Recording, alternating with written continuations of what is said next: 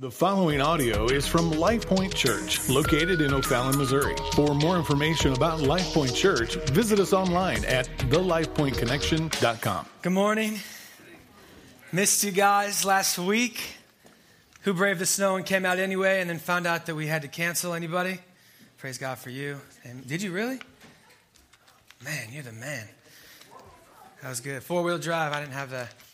Uh, glad to be here. Seriously, missed you guys last week. And uh, as you know, as, as Bill said, uh, we have a team in Puebla, Mexico today.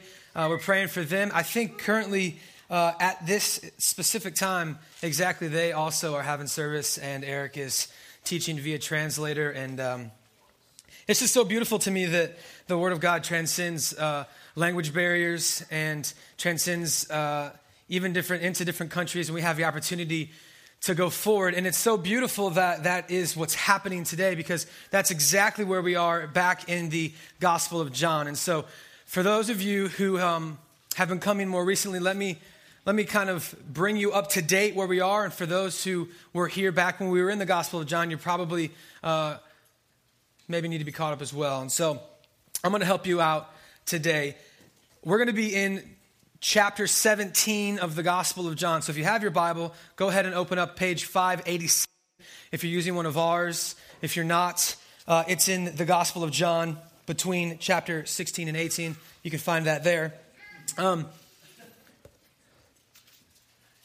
this is uh, a part of the text that uh, is is titled, it's labeled the high priestly prayer. Jesus is in the garden right before he uh, will uh, be betrayed and then be taken into trial and uh, leading us into the Easter season. We'll see that. And it's, it's, and it's incredible text uh, because it's, it's literally it's the words of Jesus. He prays these things, and as we will see today, uh, he prays a little bit for himself, he prays for his disciples, and, and then he prays for the, the church to be, the future, the not yet believers, the, the us. And so uh, I'm, I'm, I'm, I'm so excited to dive in today. Um, but there's so much here. And so, what we're going to do, we're going to kind of fly over it, scratch the surface. We're going to read it together. And I'm, I'm confident that uh, because the word does not return void and it's living and active, that God is going to speak to you today uh, through his word. Um, not through, not through uh, elegant speech by means. Uh, Paul even says later in the New Testament, he says, It's not that uh, I'm the best speaker in the world, it's that God is is moving amongst his people, and I'm just get to deliver the message. That's how, how I feel today, because there's so much here, and I want to try to do it justice. I'm just going to be honest. Uh, we're going to be prayerful together that God would speak, uh, because I don't want you to take something away that I have to say. I want you to hear from him.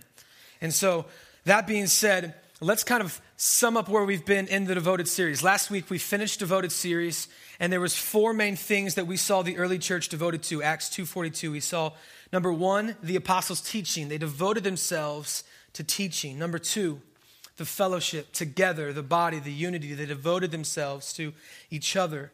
Number three, the breaking of bread and remembrance. They got together, they ate together, and we've been seeing these things play out. Life groups just so happens uh, maybe we plan life groups like this for a reason. I'm just saying. And number four, prayer. They devoted themselves to praying together. Now, what's beautiful about this is after we finish the devoted series, a question is asked um, where did these things come from? Why these things? Uh, how did that uh, happen that way? And it's beautiful because as we go back to the Gospel of John 17, we see Jesus prays for these things. He examples these things with his boys, and then when he leaves the scene and they kind of push on the early church, these are the things that the church is devoted to because these are the things that they saw Jesus the Messiah do himself. It's beautiful. And so, all of that to say, the crazy train, now we've landed, here we are. Are you ready?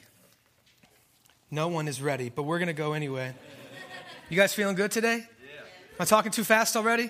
Look, we could be here for two hours. I can talk a lot slower, or we can just dive through this. Uh, John 17, open up your Bibles to there. I'm going to read it in its entirety, and then we're going to break it up piece by piece. So follow along. It won't be on the screens. I want, to, I want you to see this text here. John 17, the high priestly prayer, verse 1 says this. When Jesus had spoken these words, he lifted up his eyes to heaven and said, Father, the hour has come. Glorify your Son, that the Son may glorify you since you have given him authority over all flesh to give eternal life to all who you've given him. And this is eternal life, that they know you, the only true God, and Jesus Christ, whom you have sent. I've glorified you on earth, having accomplished the works that you gave me to do. And now, Father, glorify me in your own presence with the glory that I had with you before the world existed. Verse 6 I've manifested your name to the people whom you gave me out of the world. Yours they were, and you gave them to me, and I have kept your word. Now they know that everything that you have given me is from you. For I have given them the words that you gave me, and they have received them, and have come to know the truth that I came from you, and they had believed that you sent me. I am praying for them. I am not praying for the world, but for those whom you had given me, for they are yours. All mine are yours, and yours are mine, and I am glorified in them. And I no longer in the world, but they are in the world, and I am coming to you. Holy Father, keep them in your name, which you had given me, that they may be one, even as we are one. While I was with them, I kept them in your name, which you had given me, and I had guarded them. Not one of them was lost except the son of destruction, that the scripture might be fulfilled. But now I'm coming to you, and these things I speak in the world, they may have their joy fulfilled in themselves. I had given them your word, and the world has hated them because they are not of the world, just as I am not of the world. I do not ask that you take them out of the world but that you keep them from the evil one. They are not of the world, just as I am not of the world. Sanctify them in the truth. Your word is truth. As you sent me into the world, so I sent them into the world. And for their sake, I consecrate myself, that they also might be sanctified in truth. Verse 20. I do not ask for these only, but also for those who will believe in me through your word, for their word that they might all be one, just as you, Father, are in me and I in you, that they also might be in us, so that the world may believe that you had sent me. The glory that you've given me, I give to them, that they may be one, even as we are one. I and them and you and me, that they become perfectly one, so that the world may know that you sent me and loved them even as you love me. Father, I desire that they also, whom you've given me, may be with me where I am, to see my glory that you have given me because you loved me before the foundation of the world. O righteous Father, even though the world does not know you, I know you, and these know that you have sent me. I made them known. I'm sorry, I made known to them your name, and I will continue to make it known for the love with which you have loved me may be in them, and I in them. I know that's a lot. We're going to break it down, but I wanted to read it in its entirety because you have to get this picture that Jesus is praying. He knows what's about to happen, and this is his final prayer. So before we dive in, let's pray together and then we'll get rolling, all right? Let's pray. Father, I thank you for uh, this opportunity to open your scripture, got to see a prayer that Jesus prayed himself. God red letters, something that he stated. And God, as we dive into it and as we look at four points that we see out of the text, I pray, God, that you would speak to us through, uh, God, what you have to say to us today.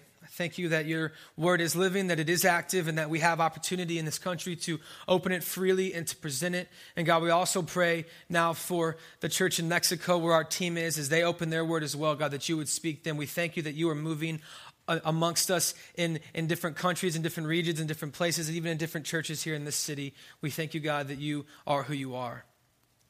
I pray all these things in your name. Amen. Say amen. Wake up a little bit.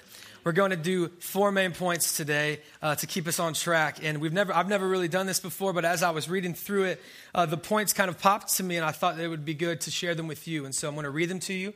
If you're a note taker, this is going to be right up your alley. All my type A people right here, just like me, you're going to love this. If you're not a note taker, I suggest maybe you give it a shot and see how it goes for you. Something new to try. But four points. You guys ready? Yes. Point number one. Thank you. Jesus fulfills the Father's plan. Point number one is Jesus fulfills the Father's plan. Number two, we'll see that Jesus leads the way and leaves the example.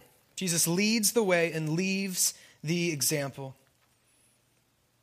Number three, Jesus saves and sanctifies us. The third thing we'll see Jesus saves and sanctifies us. And the final one we just read, number four, Jesus prays for us and over us. Jesus prays for us and over us. Point number one Jesus fulfills the Father's plan. Verse 1 through 5, we see this Jesus' mission. From the beginning of time, he says, even from the beginning the foundations of the world, that they were together. They were one. God the Father and God the Son were together as one. Before the foundation of time, the plan was for Jesus to come and to bring us back into a perfect relationship and unity with God the Father because of sin. This was not a surprise to God. He knew that this would be the case. He knew that sin would enter in. He knew how it would happen. God is not thrown off by surprises. Nothing in your life, let me encourage you with this, uh, is a surprise to God. Maybe a surprise to you, not a surprise to God. He knows all things. Jesus perfectly fulfilled the purpose that he was sent to earth to do. And that purpose was this to manifest the holiness of God to people. To manifest the holiness of God. We see that in verse uh, 1 through 5, that he said he came to manifest himself. Beginning of John, this is what I love about this book. Incredible.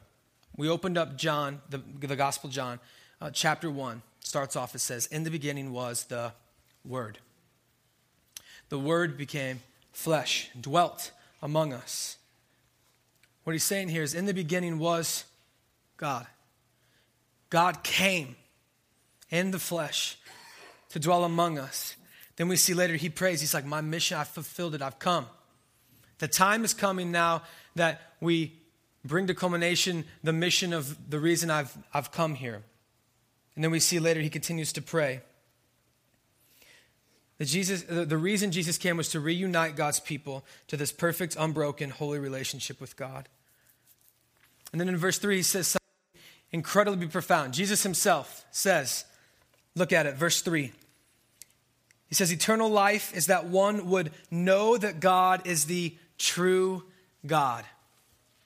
Eternal life is that one would know that God is the one true God. It's an interesting statement. Eternal life. I think that as we think about eternal life, we think maybe what comes next, right? Once we're, once we're dead and gone, what comes next is our eternal life. What Jesus here shows us that eternal life begins the moment we step into a relationship with the Father, the moment that He gives us a new heart, a new life transformation, a new identity in His Son. That's when our eternal life begins. Not when we are dead and gone and finished, but right then. We have to understand this because this is what the disciples understood as they moved forward the church. They had a mission, they were in the game, they had a goal, a plan. Jesus came to fulfill, to show that God was who he was, and then their opportunity was to spread that good news. Our opportunity today, as we'll see in the end, is to continue to spread the good news of the gospel. Because our, our life eternal with the Father begins when we know the one true God. See, the definition, the description of, of hell, the opposite of that is we know it, um, if you grew up in the church, the fire and brimstone. Um, and that's the way the Bible describes it, but the definition of hell is a separation, eternal separation from God. It's life with Christ, eternal life, knowing that He's the true God, or a separation from God. Without Christ in our life, we're separated from Him. And so he says, eternal life is that we would know that God is the one true God. The problem, I think, for us, being uh, America, more than any other country, but all human struggle, is that we begin to put on pedestals other things that become our gods, that become our uh, worship. This is why I think he says, the one true God. Not one of the gods, not another God, the one true God.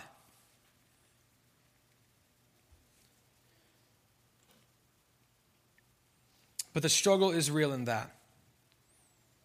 And I'm not going to stand here and say that I don't struggle myself with watching my life and seeing how I place other things sometimes above the beauty and reality of salvation. But we go on. And he continues to pray. He knows that. He continues to pray.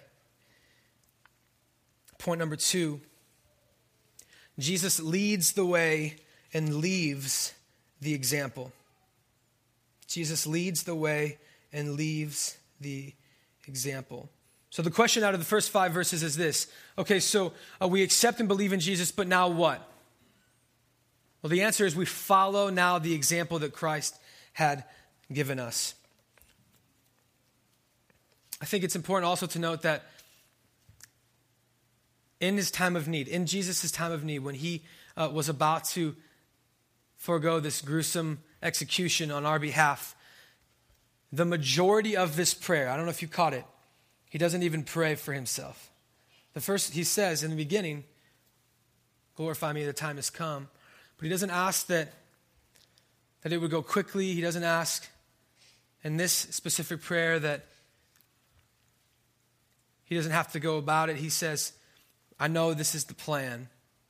And then he begins to pray for his disciples. He prays to keep them. This is the beautiful breakdown. I said earlier, it, in the beginning was the Word, and the Word became flesh. This was the time that God sovereignly chose for his Son to enter in the world and to manifest his glory and his presence to the people. And when he came, it says that Jesus says, Those who you had given me. Throughout the Gospels, we see stories of Jesus walking up to people and saying, Come follow me. Drop your nets, follow me. He knew who he was after. He assembled this group of men. He began to teach them. He began to live life with them. He began to invest in them. He began to, to push them a little bit in areas where they needed to grow. He began to uh, live and sleep and eat with these men so they could see his example because he knew, he knew that there would be a day where he leaves.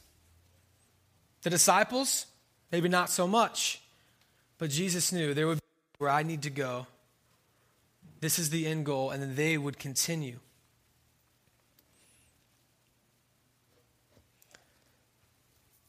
Jesus says, Keep them from the evil one. Um, began to think through this a little bit. Jesus spends three years of his life with these men, these 12 men. At the end, we know, we'll see later at the end, uh, there became maybe some doubt in some disciples' mind. A couple of them, uh, one of them betrays him, as we read, the son of, uh, as the scriptures fulfilled, we read that one went astray. One denies him. There's struggle. Again, the struggle is real in our lives. Jesus knows that. He prays. That's why he says, Keep them. Keep them. Verse 14 to 15 says, Father, keep them from evil because the world will hate them because they are different. Jesus knew the struggle, knew what was to come. And so he's pleading to the Father that they'd keep him. Yeah, I mean, he genuinely, we can see he genuinely cared for these men. The early church, he cared about these people. It wasn't a, I'm going to come, I'm going to do my thing, I'm going to leave, I'm going to go back to glory, and you can figure it out. He asks God, he pleads to God, keep them. The world will hate them. He knew it was to come. We saw it even in his life that he was rejected by men, rejected by many. People didn't have anything to do with Jesus at times. But he's Jesus, right? And so he's saying, when I go, they'll still continue to struggle with this. There will still be people in their lives who don't want to hear about this. There will still be situations, maybe even family members who will not yet believe. Jesus is saying, Give them strength, keep them from the evil one. The question is okay, so if Jesus says keep them, the, how is that going to play out then? Leads us to our third point. John 17, 16 through 19. Jesus came to save and sanctify us. Jesus came to save and sanctify us.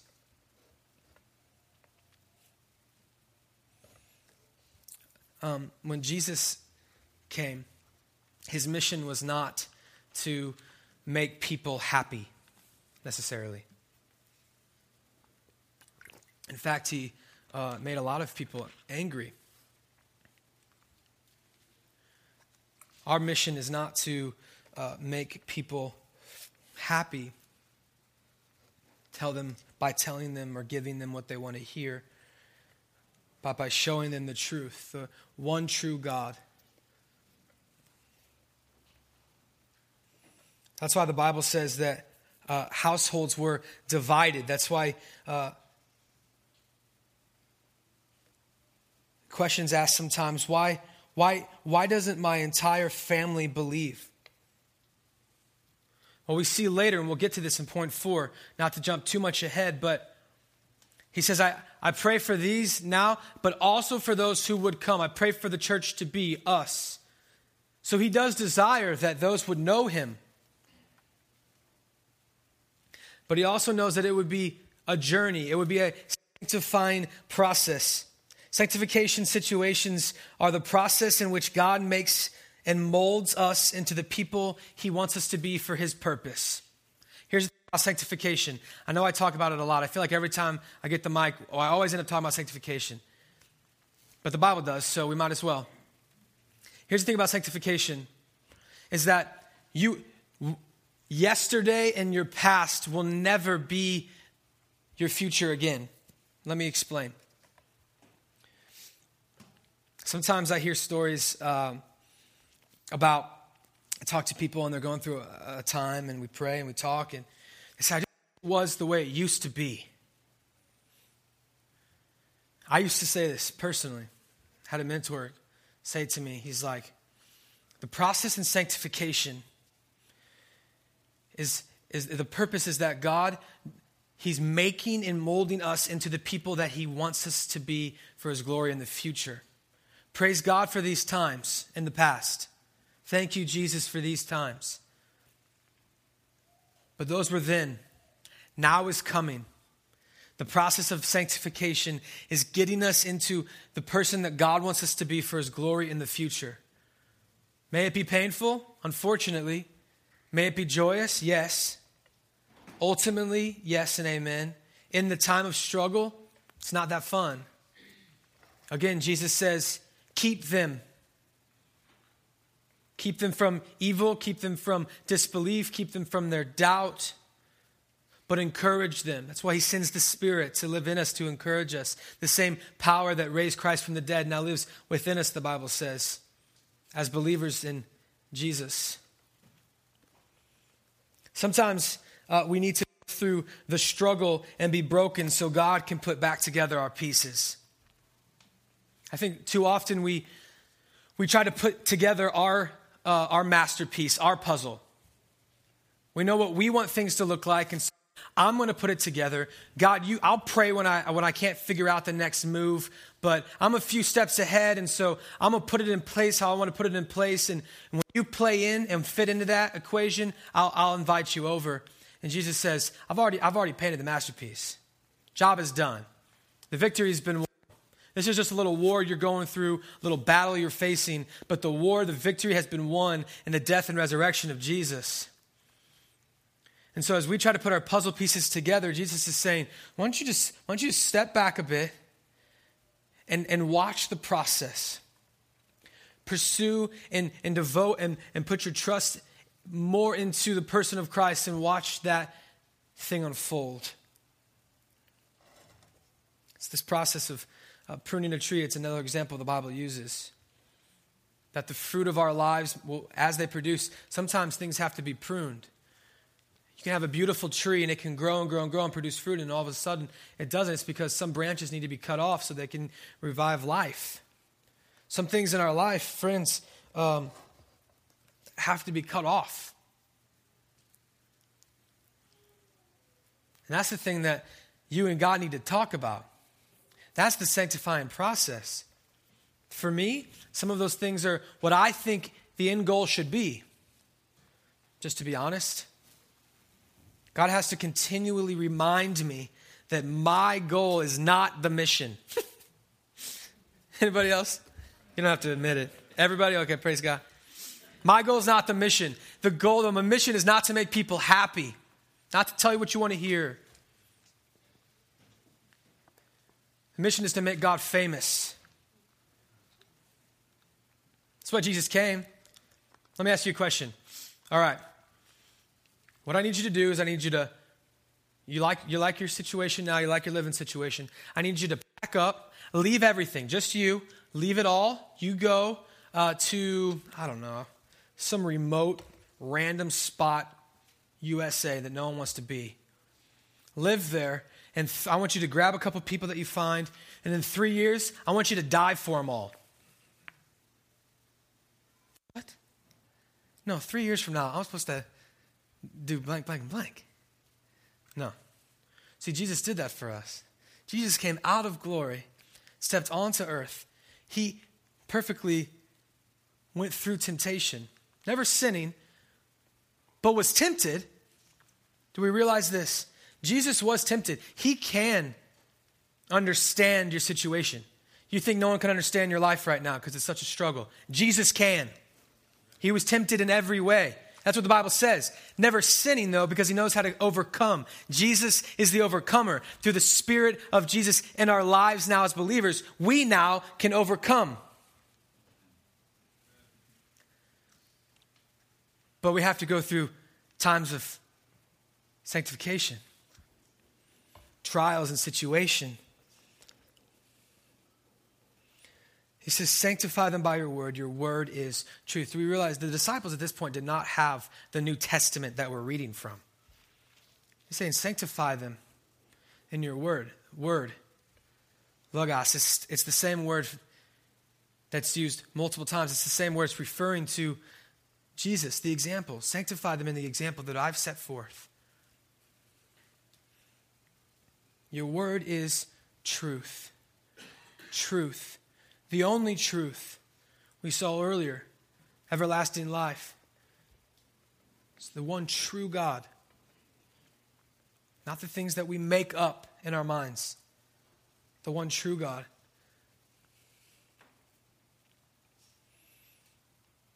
And so, our opportunity now is to continue to pursue, press into, desire, be sanctified in the hopes that our heart would be on mission for His glory, for His purpose.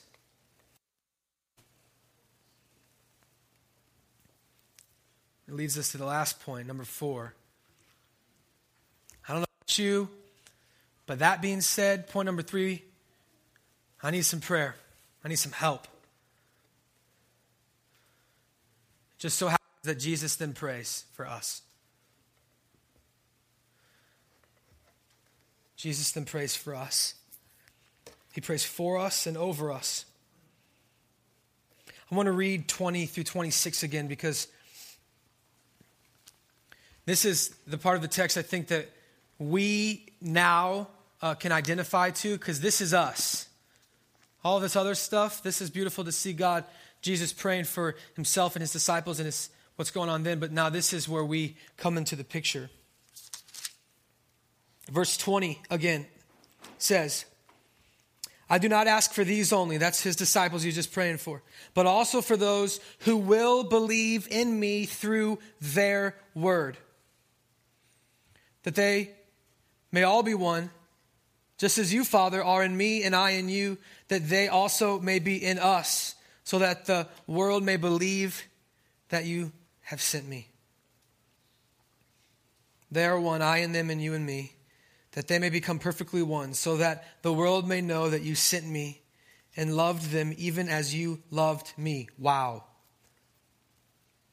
Can we just stop? God loves us as much as he loves Jesus. Hmm. It's good. 25. O righteous Father, even though the world does not know you, I know you. And these now that you have sent me, I have made known to me your name, and I will continue to make it known, that the love at which you have loved me may be in them, and I in them. Jesus prays for two main things for the church. Number one, he prays for those who would believe. Number two, he prays ultimately for unity amongst the church. Essentially, he prays against doubt of salvation and against disunity of the body. If we look at the prayer as a whole, he says, The time has come. I've walked with these men. I've showed them what there is to show you. I've manifested myself to the people as the, as the prophecies have said, the scripture now is fulfilled. The time has come. He's like, but it's going to be difficult. We've endured things together, but now when I'm gone, it's going to be all the more difficult because I'm not around for them. So, Father, keep them. Sanctify them in your truth. Your word is truth. And not just them, but now also those who would believe. Think about this. What would have happened if the early church, the disciples, when Jesus was crucified, then resurrected and went on? What if at that point they said, That was fun? Three years, good times? Back to uh, life as normal, I guess. And the church never moved forward. You ever thought about that? Praise God, we don't have to. Think about it.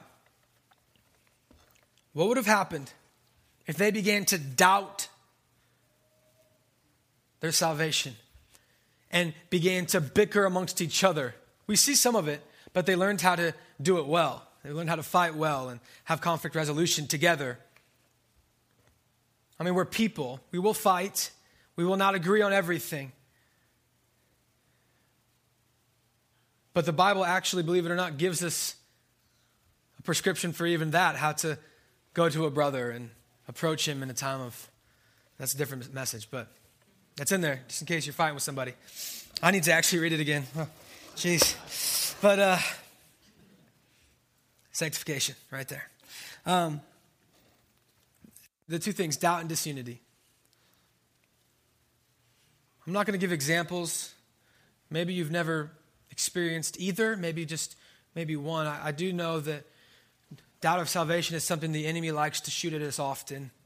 He likes to throw those fiery darts, likes to hit us and likes us to doubt our salvation in Christ, likes to doubt our relationship with Jesus.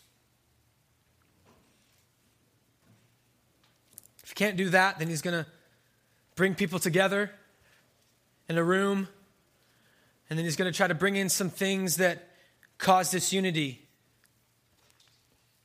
Because if he if he can't get you directly, he's he's going to get you with people. Because what happens in disunity? Well, if we're not unified, then we're not together. You're like, obviously. But if we're not together, then we're not devoting ourselves to the teaching. We're not devoting ourselves together to the fellowship. We're not devoting ourselves together to the breaking of bread. We're not devoting ourselves together to prayer. So Jesus prays. He knows. He says, God, I pray, Father, against their doubt. I pray against disunity. Without confidence and cohesion together, things won't move forward. They can't. You think about uh, a car, for example. If the car is not put together correctly, and there's no integrity in the pieces that built it, it will fall apart and you'll be out of a car. If you think of a chain link or a, a chain together, if there's one link in that chain that doesn't have integrity, it's broken. You put weight on that chain, what'll happen? It'll break. It'll break. Jesus prays for us, the church, against doubt and disunity because he knows that without our confidence and cohesion, the church, I mean, God can do what he wants, okay? God is God. But God's plan for us as the church is to continue to live out love and, and continue to push his mission forward that people would know. And let me say this praise God for opportunities in Mexico because there's some crazy cool things going on even today, and we'll see when they come back as they share, and we'll be encouraged. I mean, that's what these guys did. They went out to the ends of the earth. I mean, international missions is an important part of sharing the gospel, but I believe it's just as important to live it out where we live now, to love people well, to fight doubt. How do we fight doubt? The opposite of something that you doubt is a, a knowledge. A, you believe. The opposite of doubt is belief. And the end of, of John, he says, The reason that this book is written is so that you would believe and have life in my name. Jesus speaking. That you would believe, that you would not doubt, even in your times of, of struggle. And, and friends, uh, those times can be long. I don't like those long times. But to a God that's created the time, who was from the beginning and will be forevermore, time is but a vapor. Our lives, it says, our lives itself is but a vapor to God. And so processes we go through are but even less than that in His sovereign reality of time. And so, my hope for us in concluding, everyone's like, praise Him, is this. The Gospel of John, like I said, was written that we would believe and have life in His name. And so, our challenge, this is my charge, is this all the points together. I'll leave you with this. Jesus fulfills the Father's plan. He came to live, die, and raise from the dead. In that time, he came to lead the way and leave the example. He taught the whole counsel of God. He shows us by his love, saved and sanctifies us by dying on the cross, setting himself apart. He says, I consecrate myself showing us the example of to be set apart. And then he prays for us and over us as we go, now and then. So as the band comes back up, and we're going to get to sing a couple more songs of worship in response to this holy God, my, my challenge is this. Maybe, maybe my hope for you is this that today, right now, would not be the only time that you read through John 17.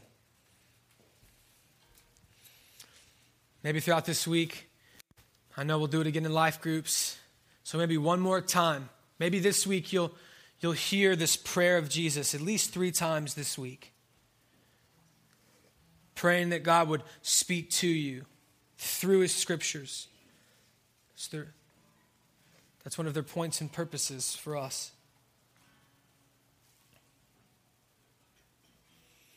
Praying against doubt, against fear, praying for unity of the church, and then praying that we would go to our next door neighbors, even to Mexico, that we would go. And then the encouraging part of that is this that we don't have to go alone. Jesus prays, keep them. His Spirit came, His Spirit's with us, He's for us.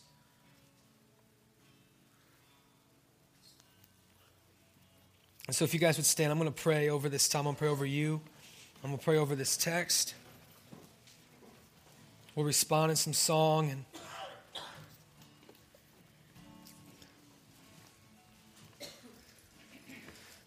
Thankful for you guys as a church, as a people, and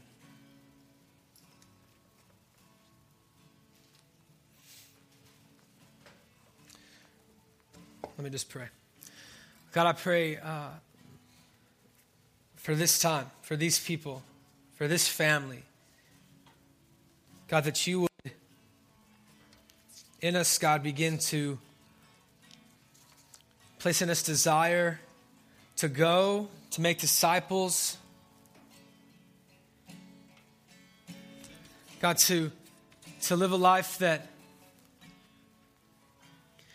we fully pursue you, God, that we press into your truth. God, so out of that we can overcome fear and doubts that may arise. God, that we can set aside things that so easily entangle us. God, foolish disputes. God, for ultimate unity. And God, so that the church as a whole may move forward, God, I pray that just as the disciples in the early church did 2,000 ish years ago, God, because of their faithfulness and their devotion to you, the fruit of that is now that we are here in this place, in this city, O'Fallon, in the middle of a, a country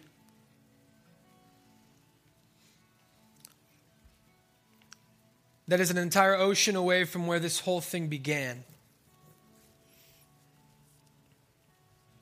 God, I pray that today you would ignite in us a passion to desire to go.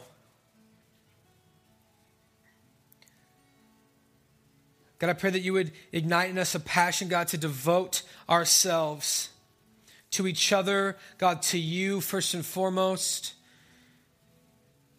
God, I pray that instead of worrying about the fruit that we want to see bear, God, that we would worry about the process in which it takes. God, that you would give us grace as we pursue you. Out of that, God, you do what you want. That you would be our treasure, that eternal life would be belief in the one true God. And so, God, I pray that we would believe that today. God, I pray for those here who have confessed and believed in you before. God, I pray that you would strengthen their faith. God, increase their faith today. God, I pray for those who are here who maybe have never uh, asked you, God, to, to come into their life, God, to take control over. God, I pray that you would speak to them today, God, that maybe today could be that opportunity. So, God, we thank you for your word. We thank you God, for your prayer that you, you prayed for us. So, God, as you prayed for us, God, I pray that we would pray for the not yet believers as well. The mission doesn't stop. God, you didn't save us to set us aside. God, you saved us. The reason that we are here is to continue to show your glory, God.